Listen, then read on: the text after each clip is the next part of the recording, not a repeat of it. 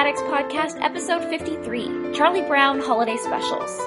Half a star for nostalgia.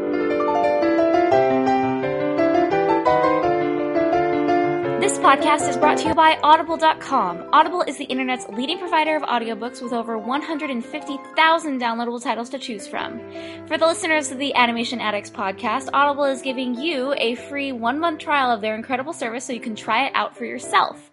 Since we are doing a Peanuts themed episode, one book I would recommend is Schulz and Peanuts, a biography. This is a biography about the Peanuts creator Charles Schulz, and it will give you a little insight about his life, his family, and ultimately how Peanuts came onto the scene. If after you've listened to this episode and you're just craving more Peanuts, this is definitely a book to check out. So for your free one month trial, go to rotoscopers.com slash audible for your free audiobook. Welcome to the Animation Addicts podcast with the Rotoscopers. Disney, DreamWorks, Pixar, Don Bluth, and everything in between. We're your hosts, Morgan Stradling, here with Chelsea Robson. Hello. And a very, very special guest host, Alyssa Roy. Hello there. This was the probably the most impromptu episode that we have ever done. It's Halloween night when we're recording this, and uh, all of us are basically the coolest kids in town because we're staying inside and we're recording a podcast rather than partying like all of our uh, colleagues, I guess. yeah. And uh, so, yeah, we just decided, hey, we have this free time. My husband's in the other room watching a football game that's going to go for the next four hours. So I'm like, let's let's talk about cartoons. This is basically on par with our Swan Princess episode, yeah. which well, we're in for some awesomeness right now. I am not like the biggest Halloween person, but I love, love, love this particular Halloween related movie. So I was very excited. I was just like, yay, run, run as fast as I can to go talk about this. yeah, so Chelsea and I were going to just, we were just going to do one of the Peanuts holiday specials. We were going to do It's a Great Pumpkin, Charlie Brown, because uh, it was kind of relevant. And then we decided that's too short. I mean, we won't have that much to talk about. So let's do the Christmas special while we're at it. And so then, you know, as I was preparing with Chelsea, I'm like, we need a big Peanuts fan and instantly Alyssa came to mind because she covers all the Peanuts articles on the site, and she's a writer on the site. And I thought it'd be perfect to have her because this is her forte. I'm so excited about this.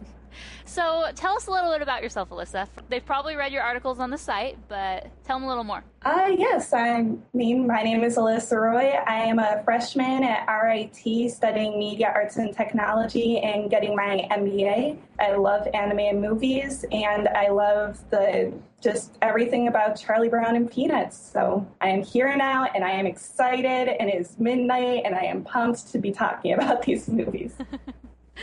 awesome.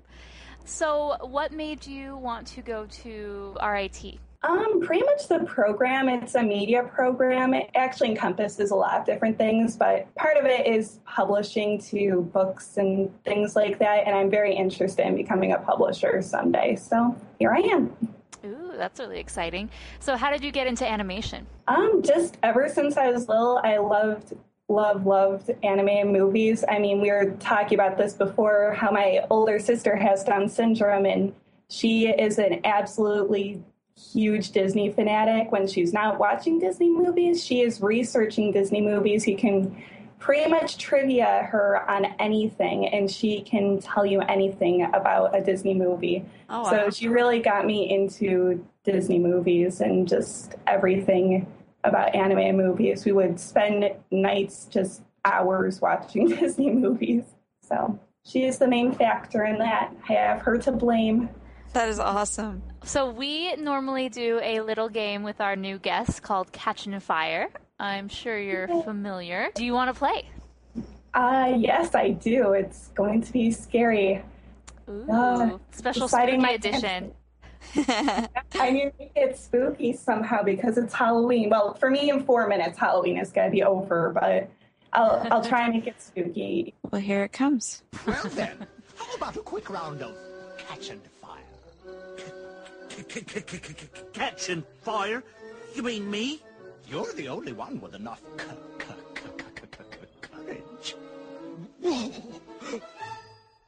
All right, Alyssa. Here we go. What is the very first animated movie you remember seeing? Pocahontas. What was your favorite cartoon growing up? SpongeBob.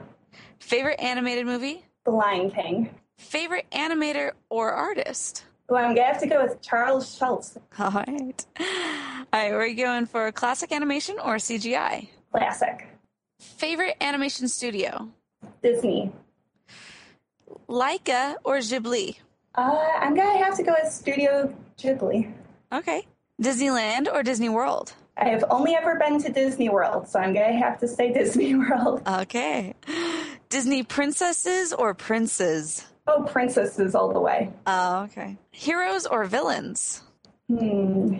I'm gonna have to go with heroes, even though villains are so much fun too. All right. Stitch or Tinkerbell? Tinkerbell. All right, now here's some pretty, pretty good ones. Mickey, Donald, or Goofy? Goofy. Huey, Dewey, or Louie? Ooh, that's a tough one. I'm gonna have to go with Louie. I don't know why. Just gotta go for it. Just go with it. Just go with it. Okay, what is your favorite animated dog? Ooh.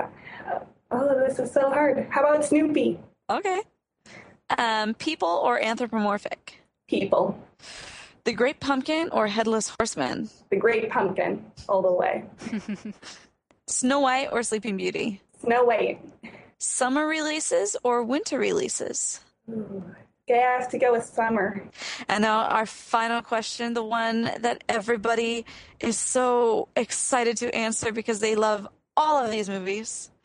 Uh, Hunchback 2, Cinderella 2, or Return of Jafar?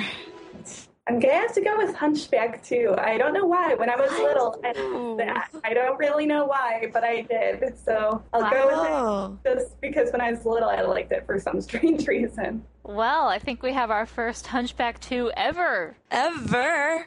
Wow. I don't That's remember awesome. that much about it, except when I was little, I liked it. I think it was because the first Hunchback movie, he didn't get Esmeralda, and the second one, he got the girl. So I think I felt better then. So that's the main reason. Right? All right. Cool. All right. Well, thank you for playing Catch and Fire with us. We like this game. We don't know why, but we just do. It's so hard. just choosing between Disney and Pixar. It's just, it's like pulling nails. It's like choosing my favorite child. I can't do it. It's so hard. Well, thank you, Alyssa. Now we're going to be heading on to news.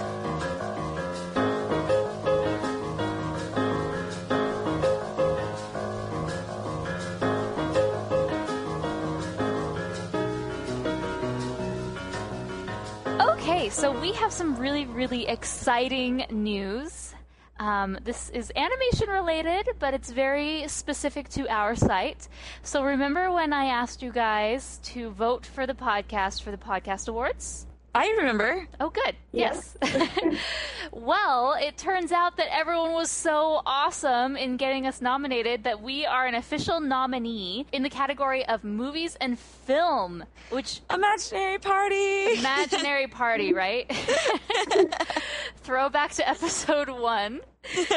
and that's a huge honor. I mean, I can't even express how honored and excited I am to be nominated. Us as a podcast team and as a writing team, a lot of the people who are nominated are just kind of like the best of the best, or they just have really huge shows. They're really popular. Um, you know, we're up against some pretty good podcasts. I know there's there's a few that are constantly on the top of the iTunes charts. So, but we are the only animation podcast. So, what I'm asking all the listeners to do for one last time is to vote for us again, but the voting's a little different. You don't have to manually type in the name of the podcast.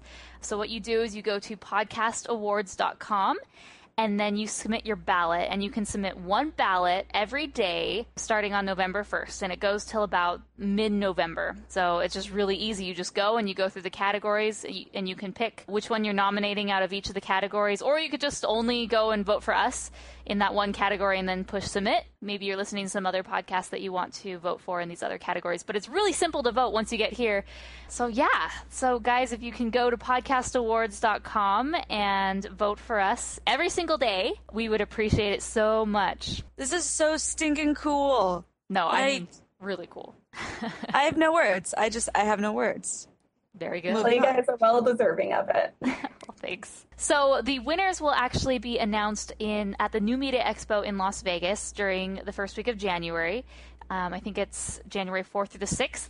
So we won't know until then if we won or not. And so Chelsea and I were talking about it, and I think since I'm the closest one to Vegas, that I might visit Vegas for the award ceremony.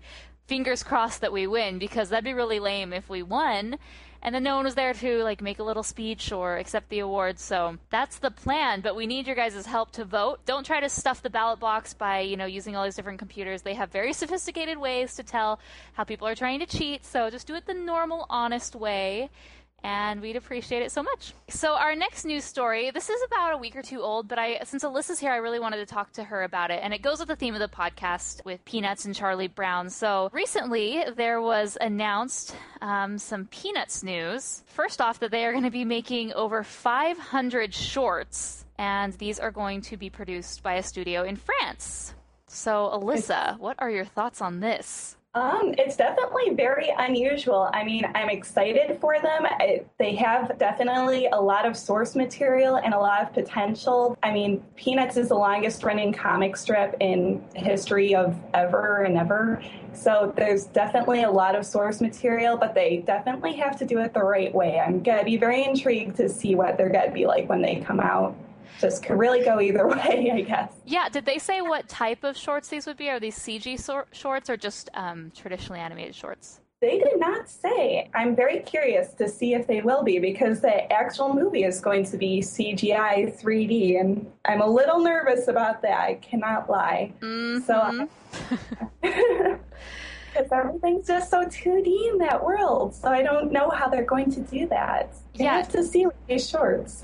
It will be interesting for sure, you know, to see these characters in their 3D forms just because they're so iconic. But then that could have been said for Mr. Peabody and Sherman and, you know, the mm-hmm. way that that DreamWorks has kind of converted those characters, they actually look pretty nice for a modern audience. But yeah, I mean, there's you know the diehards who are just like, no, no, we want our normal, we want you know. And what really characterizes, I think, the Peanut shorts is how they're a bit, I don't know, less sophisticated they're a bit raw yeah. and um, you know unrefined on the edges, which like adds this charm to them, which is really cool. And then I imagine you know this movie, which is going to be produced by Blue Sky Studios and Fox, might be a bit more sophisticated.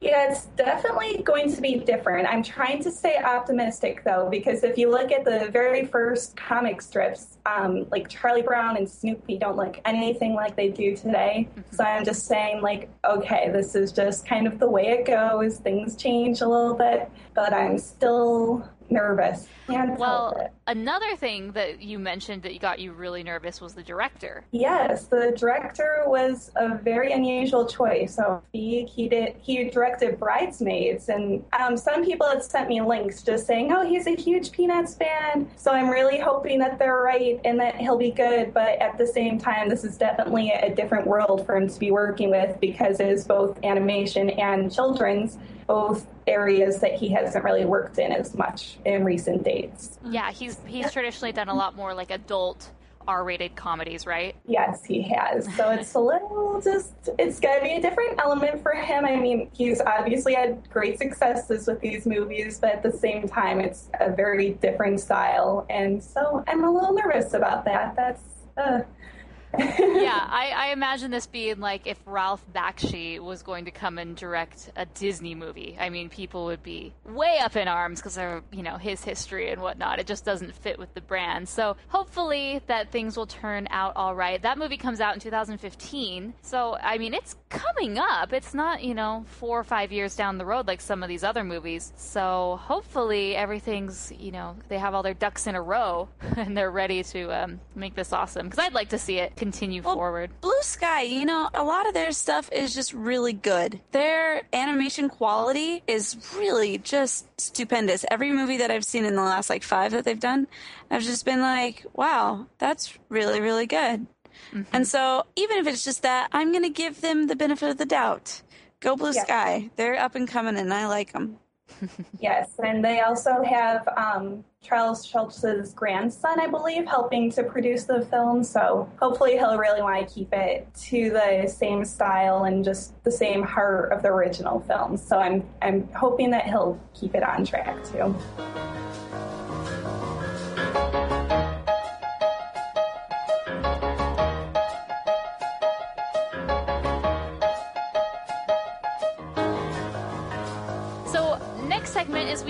Have a little mini nerdy couch discussion about the Peanuts universe and the characters, specifically Charlie Brown, Snoopy, and all these characters we've come to love. And since we have our resident Peanuts expert here, Alyssa Roy, uh, we asked her completely unprepared to just share a little bit about Peanuts and what she knows and the history. And uh, then we're going to talk a little bit more about the characters before we go into the main discussion. All right. So, as you very well know, Peanuts did not start as movies. They started as comic strips, and they actually started back, their anniversary was actually just about a month ago, October 2nd, 1950, I believe is the date. And it just started out with a very small little strip of Charlie Brown walking down the street and just some kid looking at him and going, that good old Charlie Brown, how I hate him. And that kind of just sets up the comic strips. It's pretty much just this boy who is just very awkward and cannot get along in social situations and his dog. And I've just, I don't know, these strips are just so great because of their simplicity, as we were discussing before. I mean, the characters have changed stylistically over the years, but they've definitely had that same heart and very basic structure and morals to their stories. The first movie was released in the 1960s, and all these movies were based off of the comic strips because a lot of the comic strips had running storylines and a lot of one liners. You know, if you read through the strips, there's a ton of strips. You can just read through stories, and they'll go on and on and on throughout several weeks sometimes. So a lot of these movies are based off of that. Interesting. So, um, one thing that I've noticed about the Peanuts particularly the the TV specials, is just the pace of them. They're not fast paced. They kind of take their time, and then they go off sort of on like random tangents. Yeah, um, it's it's not a very concrete, solid, tight storyline.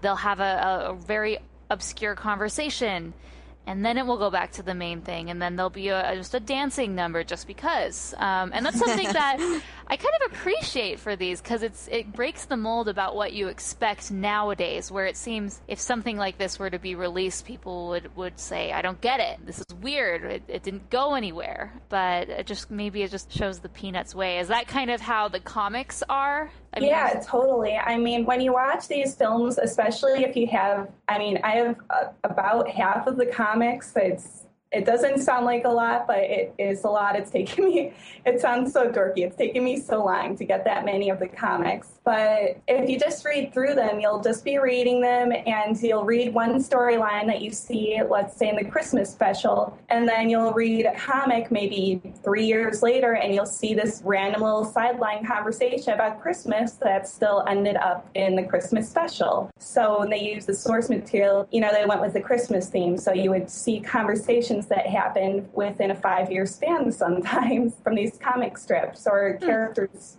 they do stay pretty true to the original comic. Sometimes Linus will say something that Charlie Brown said and vice versa. But for the most part, it's all lines out of the comic strips. And, you know, with a comic strip, you can only have a storyline go on for so long before people kind of get like, okay, what's going on with this now? Want something else? So they definitely did have to incorporate things from several different storylines or just random conversations that the characters had. That's kind of the movie. It's just a conglomeration of just all the Christmas conversations or something over the years. Very cool. So in the TV series, it's obviously a lot more condensed. So what are the characters uh, or just a few that are in pretty big in the comics but don't make it into the TV specials? Well, for a while, Shermy, I mean, this was more at the beginning. Shermy was a very big player in the comic strips. He was actually one of the main characters, but then after a while, he just got kind of you know, pushed off to the side. Um, Schulz would just introduce more characters, but then have to get rid of them. And you still see Shermy occasionally in the movies, just sporadically in there, maybe talking in the background. But he really is not a big player in all of these, which is kind of sad because he actually started out as one of the main characters. You know, you see your main characters, Charlie Brown, Snoopy, Lucy, Sally, Linus. They are all fairly big players throughout the whole comics strip series. Except, you know, of course, Linus wasn't there originally. He wasn't born until I think about 10 years into the strips. They obviously use the more popular strips from the height of the series in the 1960s. So you definitely see those characters more. But there are other random characters like Charlotte Braun who were in there for a little bit and then just got wiped out after about 10 strips. so actually, that character, a little girl wrote to Charles Schulz and said, I don't like this character, get rid of her. And he just wrote back and said, Okay, I'll get rid of her, but I just want you to know you have the death of a comic strip character on your hands now. Oh, wow. So, yeah, that's paraphrasing the letter a little bit, but he said something along those lines to her. So, there's a lot of various characters throughout the history that don't even make it into the movies. Did Snoopy have any other relatives? Ah, yes, he did. He had several brothers. I remember one storyline in particular where he went to go find his mom. He went to the farm to go find his mom, but then he got there and there's just like a cow that he thought was his mom, but it turned out to not be his mom, so he's just kind of sad and left.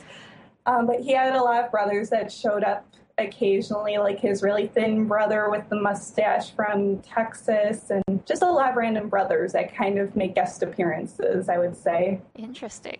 I think I know the answer to this, but who is the most iconic character of the series? Is it Charlie Brown or is it Snoopy? You know, that's a hard one to say. I would have to go with Charlie Brown actually, because Charlie Brown, in essence, is Charles Schulz. He has a lot of the same anxieties and guilts and fears, and it's pretty much Charles Schulz right there. So I would have to go with Charlie Brown just because he is Charles Schulz, who obviously wrote Peanuts. He is Charles Schulz. So I would have to go with Charlie, even though Snoopy is very iconic in himself, just for being Snoopy. We all know him too. That's really interesting. I like when you think about Charles Schulz, like Charles Sol- Schulz. Sorry. When you think about Charles Schulz, when you think about Charles Schultz, ah, You could call him Sparky, like his close friends. so we got Sparky here. so when you think about Charles Schulz, he's writing this, and it's almost like you know how when you like kind of have those voices in your head, you know, you just like you kind of just talk to yourself, like I don't know, maybe it's just me. but like you just kind of have these these different points of view. Like i'm thinking mostly in the christmas special how he's just like i feel just kind of depressed and just uh, i'm just not happy and i should be happy. And then everybody else coming back at him why aren't you happy? All these da da da da da. And it's almost like he's taking his world around him and just putting it in these comics which i think is very endearing and kind of it grounds it really well Yeah. He's just such a realistic character. I mean, he just, Charles Schulz suffered from depression and anxiety and just all these different things. And you see that in Charlie Brown. And I just think that's so, you know, he's just such a real character, but he adds in this humor that, you know, it's so realistic and relatable. So I just love it for that. so, do you think that Charlie Brown will still be that way in the movies? I really hope so. I hope they don't change him. I'm trying to think. Recently, I read this article. I think it was actually in related to Turbo, just talking about how I'm not sure if even you guys discussed discussed this on the podcast about how you know characters have to be better than who they were and try to fix themselves and change themselves and become different people, and how we really shouldn't give expectations like that to kids. It's just about being the best person you can be when it comes down to it, which is what Charlie Brown does every single day. So I really hope they try to do that because Charlie Brown is in no way a perfect character, but he's so relatable and you just love him so much for that. So I really hope that they will keep him as is for the most part because I mean, I could relate to him in so many ways, especially in like my awkward middle school phases. I was just like, Ugh, I can be such a Charlie Brown sometimes. So I really hope they keep him as is. Yeah, those awkward junior high days. Shudder. I don't I don't know anyone, particularly any girl who thinks fondly of the that time. Comparatively. I mean there's like good moments, but if you were to pick between the three, elementary, middle school, high school, I don't think anyone picks middle school. Definitely not. so, how old is Charlie Brown supposed to be? Speaking of. I'm trying to remember because he does age a little bit throughout the comic strips, but it's, he started out as six, I believe, but I'm trying to remember how old he was by the end of it because obviously he wasn't, you know, 35 by the end of it. I want to say he I want to say he was 8. I'll feel bad if I have that wrong, but I'm pretty sure he was 8 by the end of it. Longest 2 years of your life. okay, to round it all off, Everybody, I want you to say your favorite Peanuts character and why. Chelsea, we'll start with you. I'm going to go with Linus. He's got some really good lines. I never really got into Peanuts, and so all the only thing that I have to go on is the shorts. And so I think of the shorts, I think I liked Linus the best. I, there's people that I like bits and pieces. I like Lucy, how she's so authoritative in a way and, and bossy, because that's very much me when I was you little. Would. but I, I, wouldn't say she's my favorite. Like, I think Pigpen's kind of funny just because he's always dirty and the, the cloud is hilarious. And then uh, randomly, uh, Violet Gray, I really like her because of her bun I'm a girl, okay? But I really like her bun. I think her hair's cool.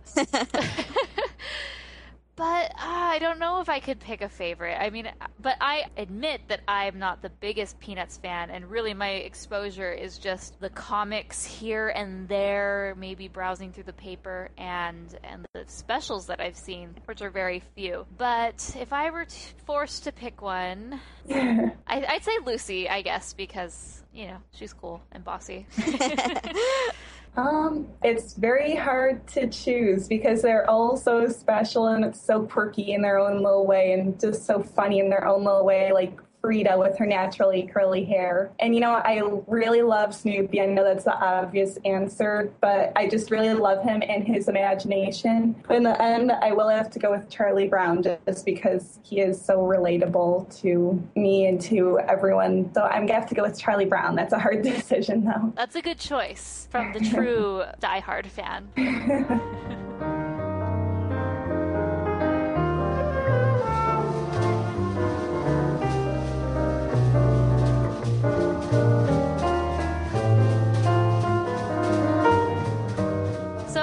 getting off of our couches and uh, back onto the couches because we do these all in the same place. And we are doing our main discussion. And these are the two Peanuts holiday specials. Now, were there more than just these two? Uh, yes, there were. There's, I'm trying to remember, there's a whole bunch of different, really random ones. There's a Thanksgiving one, um, there's an Arbor Day one, I believe. there's one where they go on the Mayflower. There's a whole bunch of different ones. I can't even remember them all. There's the most random holidays. I'm pulling it up right now. There's a Valentine's Day one, there's another Christmas one, there's Election Day one. There's an Easter one. Oh, geez, there's a lot. Wow. I'm looking through the. I had forgotten how many there are. See, I, I haven't even seen them all. now we blame a lot of these studios for trying to capitalize on different holidays with with different movies, and we should be pointing our fingers way back at Charles Schulz because I mean, they tried to hit them all. I mean, Labor Day? Really? yeah. Well, like with the Arbor Day one, I the Arbor know, Day is the one that gets me. Arbor Day, yeah. yeah. Can't really remember, but I think there was just maybe in one one year there was maybe ten comic strips just about them, and how one time Sally wrote a whole article about Harbor Day rather than Arbor Day, and it's just this funny little joke 10 strips, but they made it into a whole movie. So I've always found that very funny in itself. It's, I'm looking through the list. There's a lot. well, we are focusing on probably the two most popular and famous of the specials. It's The Great Pumpkin, Charlie Brown, and A Charlie Brown Christmas. Yes. And originally, Chelsea and I, when we did this, we, we were going to do a really random movie that no one cared about um, because Mason wasn't here. So we were going to do We're Back, the dinosaur movie from the 90s. But we were really busy today and we didn't have time to actually sit down and watch the movie. And that's not a movie that I can really just like Swan Princess off the top of my head. Um, yeah, I've never seen it, so it would have been oh, the first. That would have been horrible. so last minute, we decided to change, and we're like, "Hey, it's Halloween, so let's do the Charlie Brown uh, Halloween special." I had never seen it before, so it was a good opportunity. I mean, it was like what 22 minutes to sit down and watch it, and so we did, and we actually live tweeted it. Um, so we'll include our little uh, hashtag uh, Twitter stream so you could through our random tweets that we did as we were watching it. Um, and then afterwards, Chelsea was like, "This isn't enough." It really wasn't. I got to the end of it and I was just like, I feel like there's not enough substance here to be able to fill up more than 10 minutes of a conversation. So I'm like, oh, get something else on here too. They're definitely shorter. It would be hard to do a whole big conversation about them. So then we decided to add on the Christmas special, which is perfect because we're, yes, we're recording this on Halloween, but people won't uh, listen to it until after Halloween, so they might be a bit disappointed. So at least this gives something to look forward to, you know, the Christmas episode, you know, which is in a few months from now. So um, yes, this is kind of a bit obscure uh, two two movies, but uh, this is what you're getting. So So like it. so the Great Pumpkin, Charlie Brown, was actually the third special, and it was released October 27th, 1966. This was the second holiday special that they did. The very first one was the Christmas special, and it broke all records. About half of the TVs that were on in 1965 on that day were tuned in to the Christmas special. They didn't expect it at all. It's not like they they had that many channels anyway at that time, but still, it was a big deal. And so everybody wanted to see it, and it came down to a point where this people at CBS were like, "So, uh, Charles, we need another hit for the holidays. Come up with something." So Charles looks around and he starts asking around. He said, "Well, okay. Um, hey guys, want to do something about Halloween?" And so that's how that came around.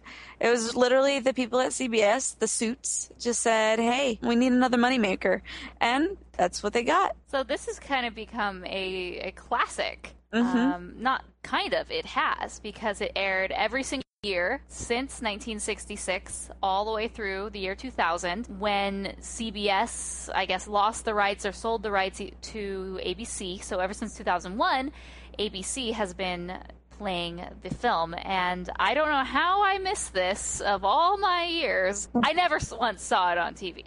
I just barely saw it today. Well, here's why. Tell me. Because they show it on Halloween, and what are we doing on Halloween normally? Except for tonight. Except for tonight. we're not home. we're trick or treating, we're partying, we're with family. So, yeah, that makes sense why I guess I hadn't seen it. I guess I had like vaguely seen it on TV, and all I can really remember is them going up to doors. That's all I remember. So um, that's just my, my original memory is there are a bunch of people trick or treating and they go up to doors. So, what are your first impressions of this or first memory of this, Alyssa? Um, unlike you, where I live, I live in the middle of nowhere, so there's only so much trick or treating you can do before it's just like, okay, there's no more houses to go to. So I did watch this annually when I was little. And, you know, that opening scene with them running around in the dark and with all the eyes popping out, I remember watching that when I was maybe four or five and just being so scared of that scene when you're referring to the part where they're specifically going up and trick or treating, I always loved that part, just that iconic line, I got a rock. I just, I love that. that was awesome. Well, what's funny about that line is actually, sorry, I just did a little bit of research right before this. I'm not nearly the pro at this movie, but I did, I was reading a little bit on this show and it said that that line, he was actually, he's like, I just want to put that in there. One of the other animators with him was just like, no, I don't like it. No, no, no, no, no. But the more he said no, the more Charles Schulz was like, no, we're going to put it in there. And by the end they had they gave him three rocks and because of that from then on out the studio ended up getting candy from fans in his name because they always felt sorry for him because he got three rocks in his back That's awesome. So this movie was directed by Bill Melendez, and he's actually a pretty well-known name in animation. He was an animator who worked at Warner Brothers, Disney, UPA, and and ultimately did these shorts. And the reason he was chosen is because Charles, out of anyone, only trusted his comic book or his comic strip to be turned into a TV special. Bill was the only guy who he was allowed to do it. And so pretty interesting because he kind of has this legacy being attached to these these specials. Okay, so let's move on and let's talk about the movie. So we'll just we'll just go through the scenes. It's it's really short, so I just saw it just as uh, a first time viewer. So to me, it was a very simple storyline, much like the Christmas special, which I had grown up seeing. You mentioned what's the, the opening scene? you have them rolling the pumpkin. That scene is taken word for word right out of the strips. Oh, really? Which I love, yes. so the movie starts, and Linus is writing his annual letter to the Great Pumpkin, and he sort of is explaining. Does he explain what the Great Pumpkin is to everybody? Later on, he does. And we're not quite sure why and who this Great Pumpkin is, but it's just his thing that he does every year. Well, I feel like it's just kind of like how she talked about how Arbor Day was switched to Harbor Day. You know, it's kind of like he's got his people mixed up. Everything that he says is kind of like Santa Claus in a weird twist. yeah. So I feel like he's just kind of totally mi- mixed up his holiday folklore. Yeah, definitely. There's the, the line that he says. He's like, he, he rises up into the air and he delivers toys to all the children. And I was like, what? but it was cute. It, it, shows a little bit of naivete on his part, and he just goes with it. And he's very faithful in his belief of the Great Pumpkin. So that's kind of where the movie starts. Then we move on, and we see the classic scene of the football. It isn't a Peanuts film without the kicking the football. Exactly. Well, or the lack of kicking of the football. Right. I love that part where Lucy's just like, Here, Charlie Brown, I have my uh, signed document here. And I'm just thinking, Oh, yes, because we believe everything that we read these days. he ends up going for it. She takes it away. She's like, Oh, wait, sorry, this hadn't been notarized. Oh, that was a bummer. horrible.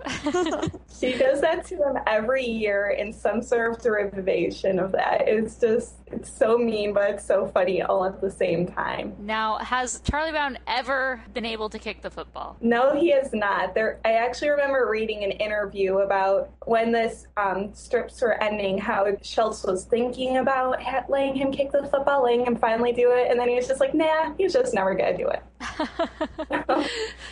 True to character. so this is Halloween night, and they start to go trick or treating, and apparently a huge deal or of a, of a costume in the 60s, which is the sheet ghost. Because like six of the kids are dressed as ghosts, which I, I don't know about you, but I remember my day. If you had the same costume as one of your friends, that was really embarrassing. Well, and even more so nowadays. I mean, it's just, I saw on Facebook the other day, a friend of mine, he posted, he was just like, we should just stop calling it Halloween and just call it cosplay month. I was like, it's so true because that's all we do. We just have bigger and better costumes. It's never going to be just the sheet anymore. Yeah, it's true. That's like a hipster thing to do nowadays, is just to be the sheet ghost. right? Yeah, totally. So the kids are going out, and Charlie Brown is there, and he gets a letter to a party a little bit before, and it was like really sad. It sort of reminded, you know, it was his first letter he'd ever received, and Lucy like was trying to say that oh you got the wrong letter. You weren't supposed to get the letter. You were supposed to get the letter telling that you weren't invited to the party right? Is that what she says? Right. Um, there's two lists charlie brown. The people to invite and the people not to invite. You were put on the wrong list it reminds me of like uh, the simpsons the no homers club where it's like but what about him his name's homer and he's like yeah we it's called no homers we can have one. totally unrelated, but uh, it's Simpsons, so it fits. That's the stone, the Stonecutters one. Mm-hmm. Love it. Um, and so they're going trick or treating, and uh, like, well, first off, before he, as he gets this letter, I just feel very nervous because when the cool kids invite you to the party, it's not a good thing. So I'm already anticipating this isn't going to turn out well for him. So he's here at with the cool kids, and they basically are making fun of him and using him, which cool kids typically always do. They're mean.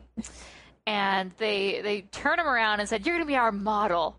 Uh, so he turns around and they start using a sharpie on the back of his bald head and basically trace out a jack o' lantern face with the triangle eyes and nose and squiggly mouth, and and then they trace it onto the pumpkin, and it's it's kind of embarrassing, and I feel really sad for him in that moment. But it's it's kind of the theme in these movies is that he always gets picked on. Children are really mean to him, and it, it never stops. Really, I mean, there are little moments where they're nice, but I feel I feel really bad for Charlie Brown.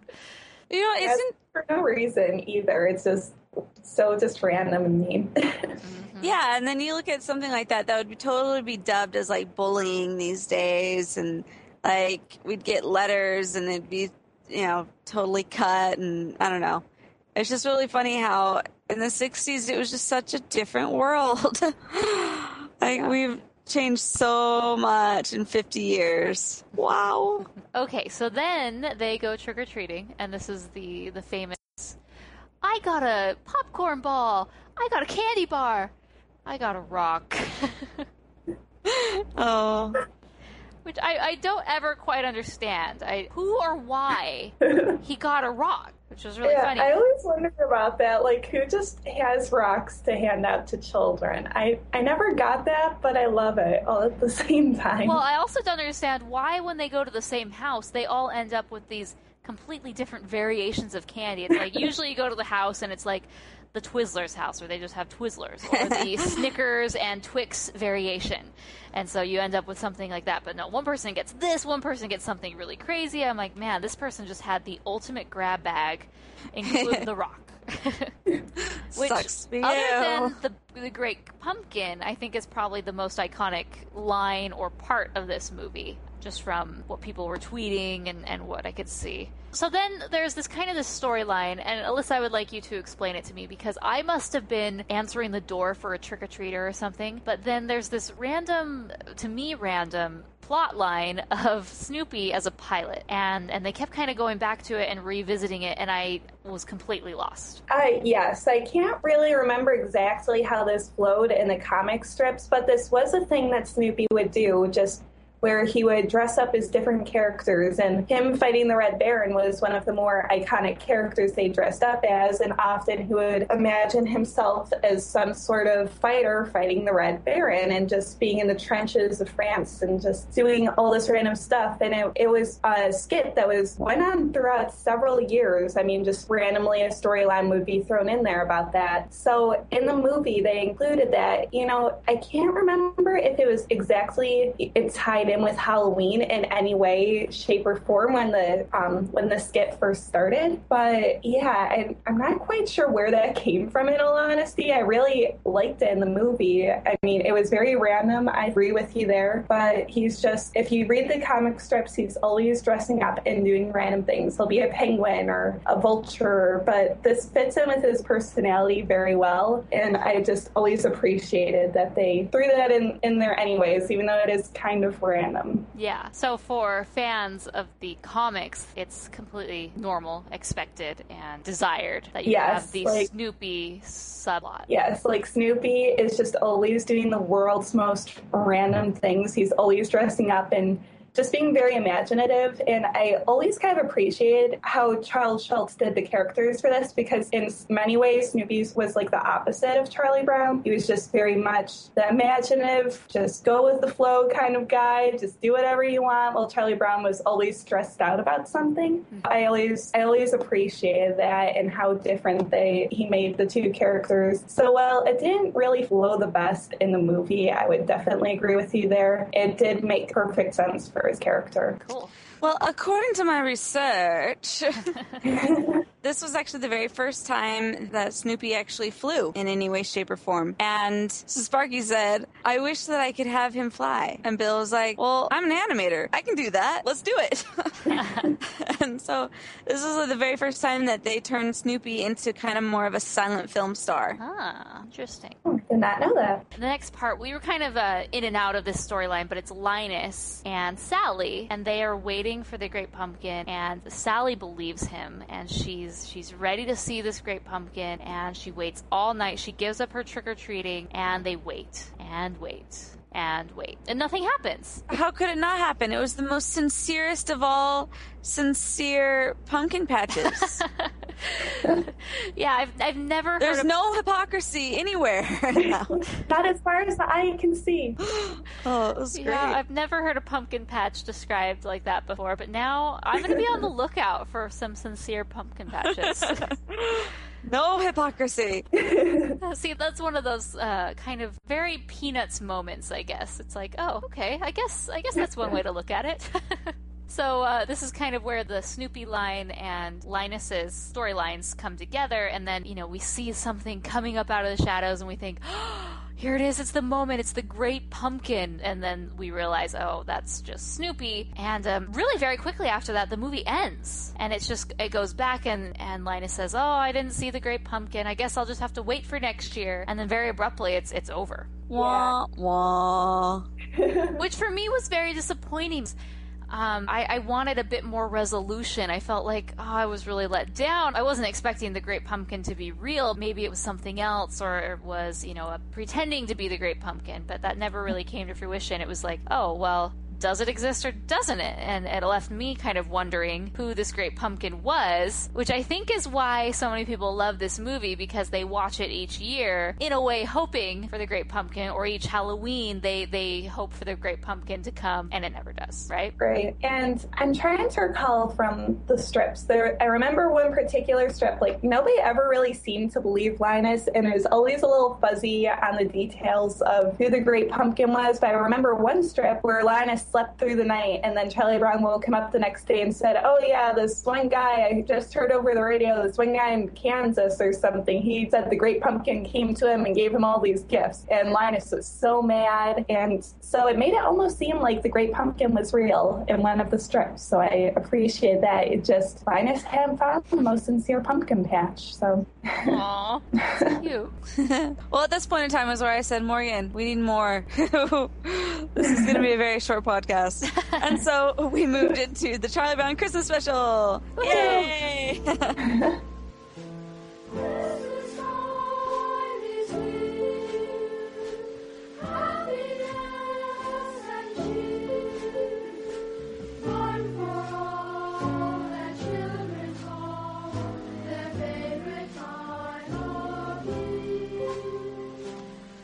So, as I said before, the Charlie Brown Christmas special came out on December 9th, 1965.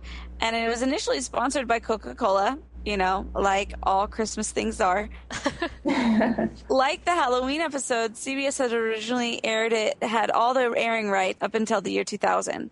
And then from 2001 on, it's been with ABC. So this was actually the first of the specials. This one came out first. Then there was another one in the middle called Charlie Brown All Stars. And then it was The Great Pumpkin, which there was only about 10 months between this one and the uh, Great Pumpkin, so the fact that they managed to get three shorts within the year is pretty impressive production wise. This is the one that I've definitely grown up watching and seen many, many, many times, so I, will have a little bit more to add to this conversation.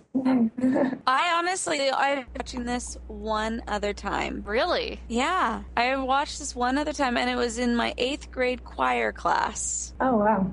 it was like right after our concert, which I believe was the one I fainted at. So that was. oh, what a yeah. memory! I know. So, like, I don't think that I was totally engaged in the whole in the whole day. Anyway, have you ever told um, the story about how you fainted? Not on the air, I don't think. I think it's time, Chelsea. You want me to tell this story Please. about how? Okay. So it was my eighth grade choir, and I had been sick going into it a couple days beforehand, but it's choir, and so you don't have like a grade. The only grade that you can really get is from the concert itself. And so if you don't show up to the concert, your grade drops like from an A to a C. And so it's just, you don't miss the concert. And we get us all up there. We're all on the risers and everything. And all of a sudden, I'm we're singing, and it comes to the song Ave Maria it was so good because this girl, it was her very first solo ever, and she was so excited leading up to it. And all I remember is I just start seeing white spots and they start growing. And then I just remember watching her kind of like walk up to the microphone.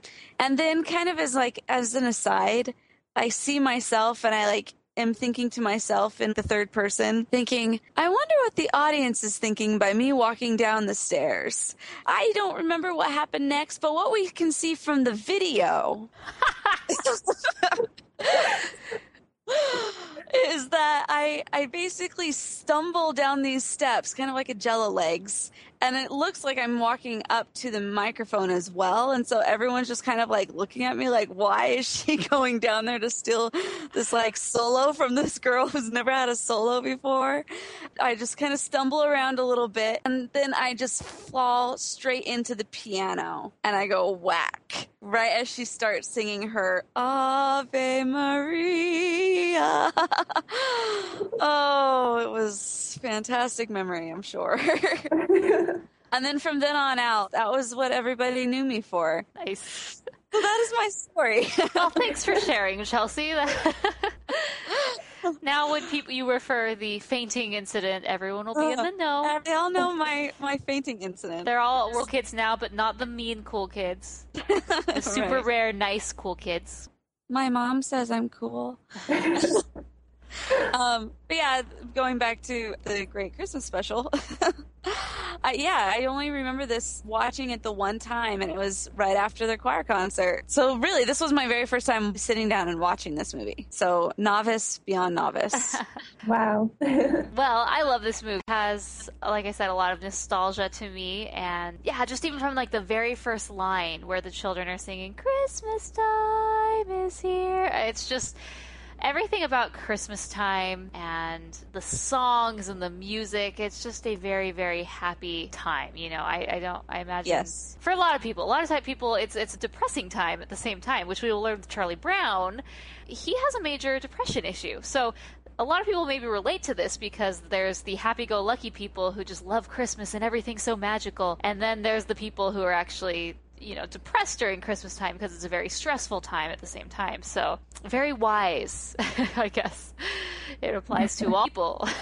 but yeah, I guess I hadn't seen enough Charlie Brown to realize that this was just his character, that he's just sort of a sullen, downtrodden, depressed character, which is very odd for a, a children's character. I guess people would say this is a children's TV show, but kind of an interesting take. I don't imagine there'd be a character like this nowadays. Do you? Probably not. I really hope that he'll be like this in the next movie coming out, though. I don't want them to change him. You mean you don't want him to be all jolly and upbeat in, the movie? Christmas No, is awesome.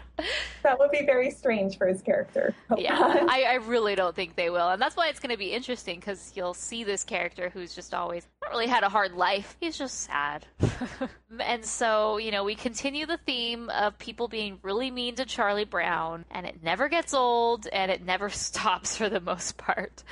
The children are ice skating, and we hear that song "Christmas Time Is Here," and it's really nice little intro. And then we start with Lucy, and she's asking questions, or she has her uh, question booth, right? Psychiatry. Yes. It's very iconic. and um, what does Charlie Brown say to her? this was actually the part where she reminded me of you the most, Morgan. Oh no.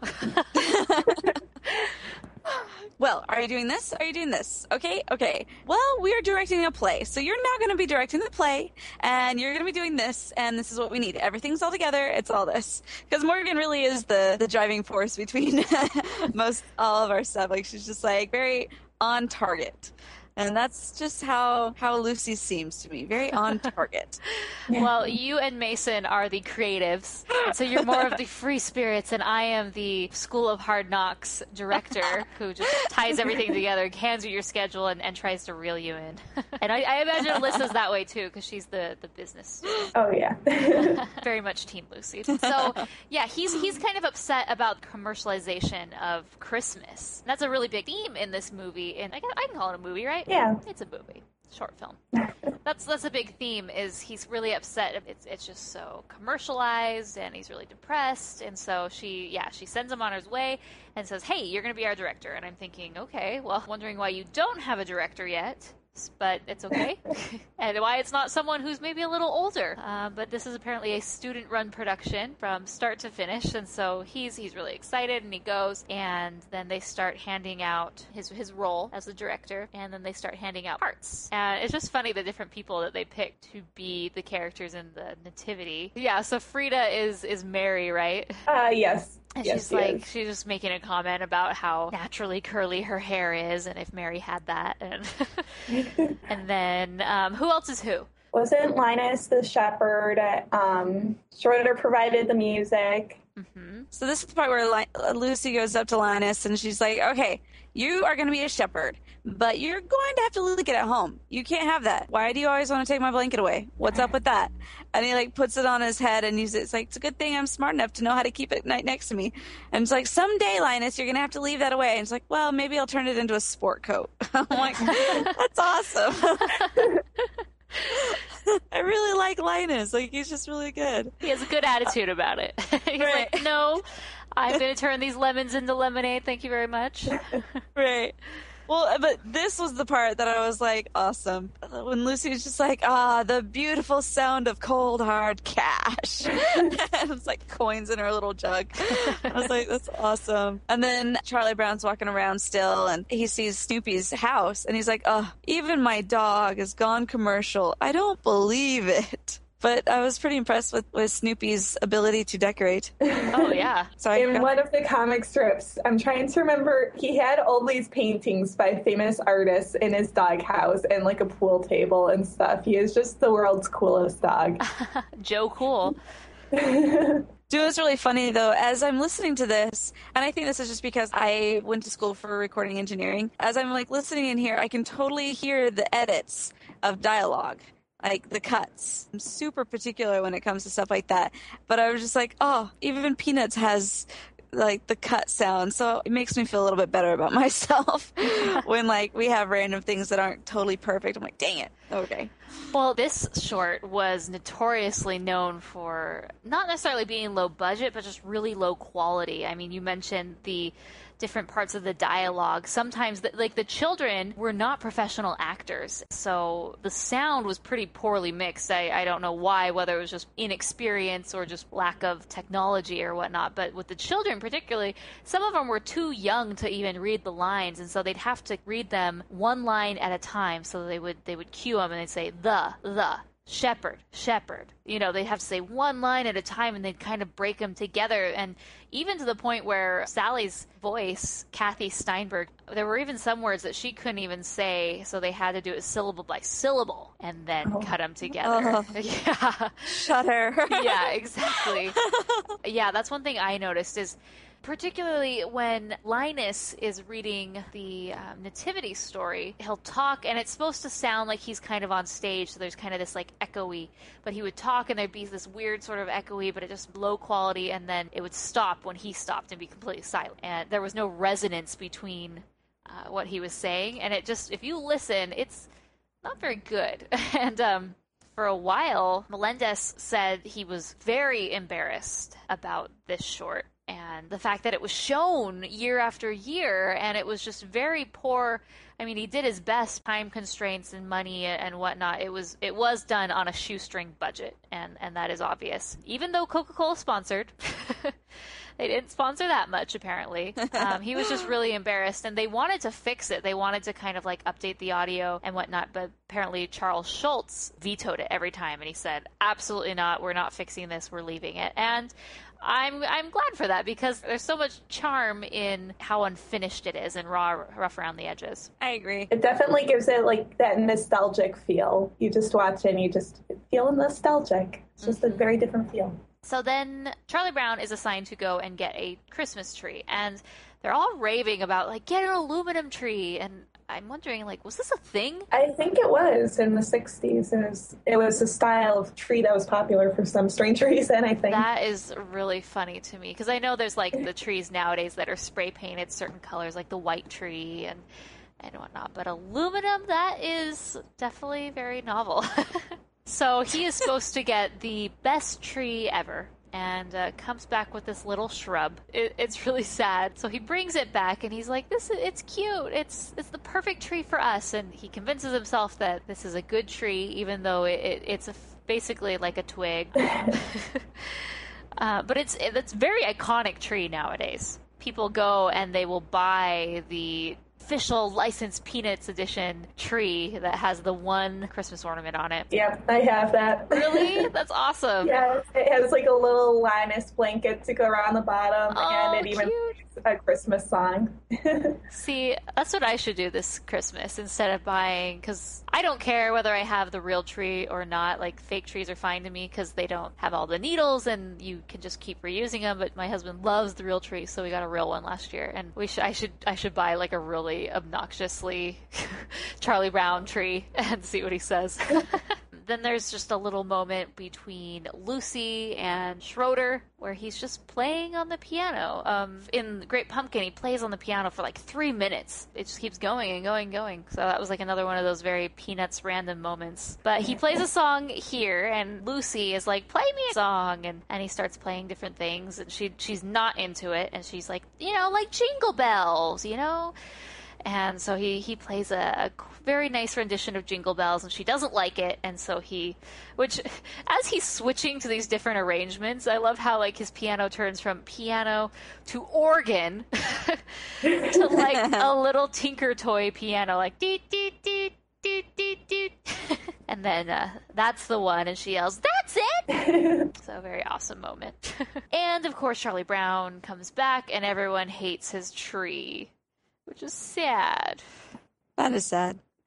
well, yeah. So they they they're really criticizing him, and surprisingly, Linus is is full of a lot of wisdom. And so he goes to the front of the stage and he proceeds to tell the story, the birth of Christ. It's a really um, cool moment because he's bringing it back to the original meaning of Christmas and letting people know like this is why we're here. This is why we're even here doing this play. And i like it and that very religious element is in it. And even way back in the 60s the network executives didn't want that in the movie. They wanted to cut it. They didn't think it was appropriate but they kept it in. And i'm glad because i think that moment of all of them is one of the standout moments in this short. Yeah, it definitely ties it together. This is one point where I actually really appreciated the lack of sound after he speaks. So right after he's done, there's just one more of those empty moments of just no sound at all. For me, I really liked it because it was just like it kind of got you centered as you listened to it, and then it went back into the story. Yeah, this was a great scene. I loved it. So right after this, they go back and he sees Snoopy's doghouse, which was previously decorated and all commercialized, and he won first place. And he's really upset and kind of mad that even his dog, you know, and, and he won. So he takes one of his ornaments off, and it's this red ornament ball, and puts it on his tree, hoping to, you know, this tree isn't that bad, you know, I'll decorate it. And it's just, I've killed it. Because the tree kind of topples over because the it's too heavy. What I love about that tree is that he keeps like winging around and you see all these little needles fall off and you just sit there going, okay, all the needles would have been off by now. It just keeps falling off, but yet the same number of needles still are on the tree. Yeah, that's true. So um, he does his Charlie Brown moment, which, you know, has been played out in Arrested Development, you know, looking down, head down, sad, and the he wanders off, and the kids come back, and um, I'm not quite sure why they just start wandering toward his house, but they do, and they end up in front of that tree, and they kind of feel bad about, I guess maybe how they treat it, and they're like, well, this tree isn't so bad after all, and so then they take basically steal all of Snoopy's decorations and put it on the tree. And this always boggled me. I didn't understand how, just by putting decorations on the tree, the tree actually plumped up and, and got some volume and, and more pine needles. animation. Yeah, animation. but the tree has been reborn. And then it ends. Uh, Charlie Brown comes back. And Then they, they yell the very classic line Merry Christmas, Charlie Brown! And now I have closure. That's the end. Oh. And it just it ends with them all singing. I just love that so much. Yeah, um, I will vote that I liked this one a lot better. It starts with singing, it ends with singing. It's Christmas focused, so it's very happy and it's uplifting. It's a good, nice little short, and I really, really like it. And, you know, it's just funny that, you know, the quality is very poor if you really look at it and dissect it. But to me, I really see past all that. I don't really, I don't look at the animation, I don't look at its flaws. I just look at the story, and that's the reason to me that I think this has lasted for so long because it really deep down is just a very simple, good story that, you know, then continue on with your celebration. I agree. Out of the two, which ones are your favorite? Oh, Charlie Brown Christmas for me. Yeah, definitely the Christmas one. And the third for Christmas. Yay. Not very surprising. So, what would you rate these two? This one's really hard for me to rate. As you know, anything with nostalgia gets an extra star. I just, I don't know. It's hard to rate these things because I refuse to rate. All right. Chelsea refuses to rate. Alyssa? So, probably for the first one, I mean, again, like Chelsea said, you have that nostalgia factor, which totally probably makes you more biased, just making you love the movies even more. So, Charlie Brown Christmas, I will definitely give four and a half stars. I know it's not perfect, but that nostalgia factor just really bumps it up a lot. I really enjoy the Halloween one. I will admit the ending could have been better, but I don't know. It's a little random too. I'll give that one three and a half. Okay, so I will give, like you, the Christmas special four and a half stars. It's just really charming and well done and well thought out and simple. And for the Great Pumpkin, I'm going to give it two and a half stars. I there's no nostalgia factor for me, uh, which you know we all know that nostalgia always adds half a star or so. Um, but since it's not there, I just really, as a first-time viewer, I was I couldn't really see what was so great about it. You know why people always talk about this one or, and quote this one and, and get excited for this one. Um, I just didn't see it. Kind of let down that there was no Great Pumpkin, at least that we saw. They didn't resolve it in a way that I that I appreciated because I was kind of mad. So for that reason, two and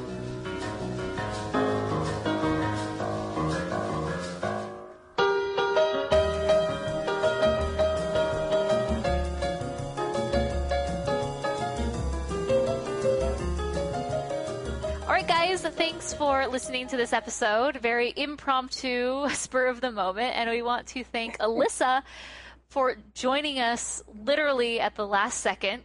Uh, we messaged, hey, uh, I know this is a long shot because it's Halloween, but are you available? And she stepped up and she was awesome. So thanks. Well, thank you for inviting me. no problem.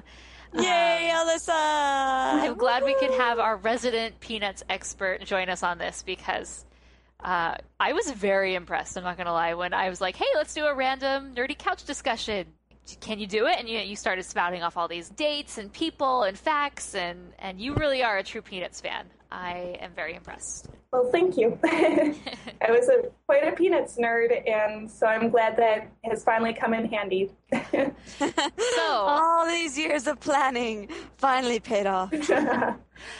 So, you know, anyone who's listening to this, anytime you see a Peanuts article on the site, most likely it's going to be from Alyssa. And now you have to check it out because she really, really knows her stuff. And those articles are awesome. Along with all the articles she does, they're always well thought out. And they're, what I love about your articles that you do is they're not like the standard uh, news stories that you would expect. You always find really cool, interesting things to talk about, which just slipped through our radar and we didn't see. And then you find them, and then I'm like, oh, that's really awesome. So you're a great little investigative journalist. well, thank you. Pardon me. So sometimes I'll be like, oh, a frozen story. Oh, wait, oh, someone's already done that. Oh, well, I guess I'll have to go look in some more. yes. So we didn't talk about this, but we've kind of been very obsessed with Frozen recently. And uh, by the time this podcast comes out, we will have started our Frozember, which is our celebration of all things Frozen in anticipation for the release of the movie, which comes out basically a month from now in November. So Alyssa's participating in that. I am, a lot of our writers. So every single day on the site, we're having a different Frozen article.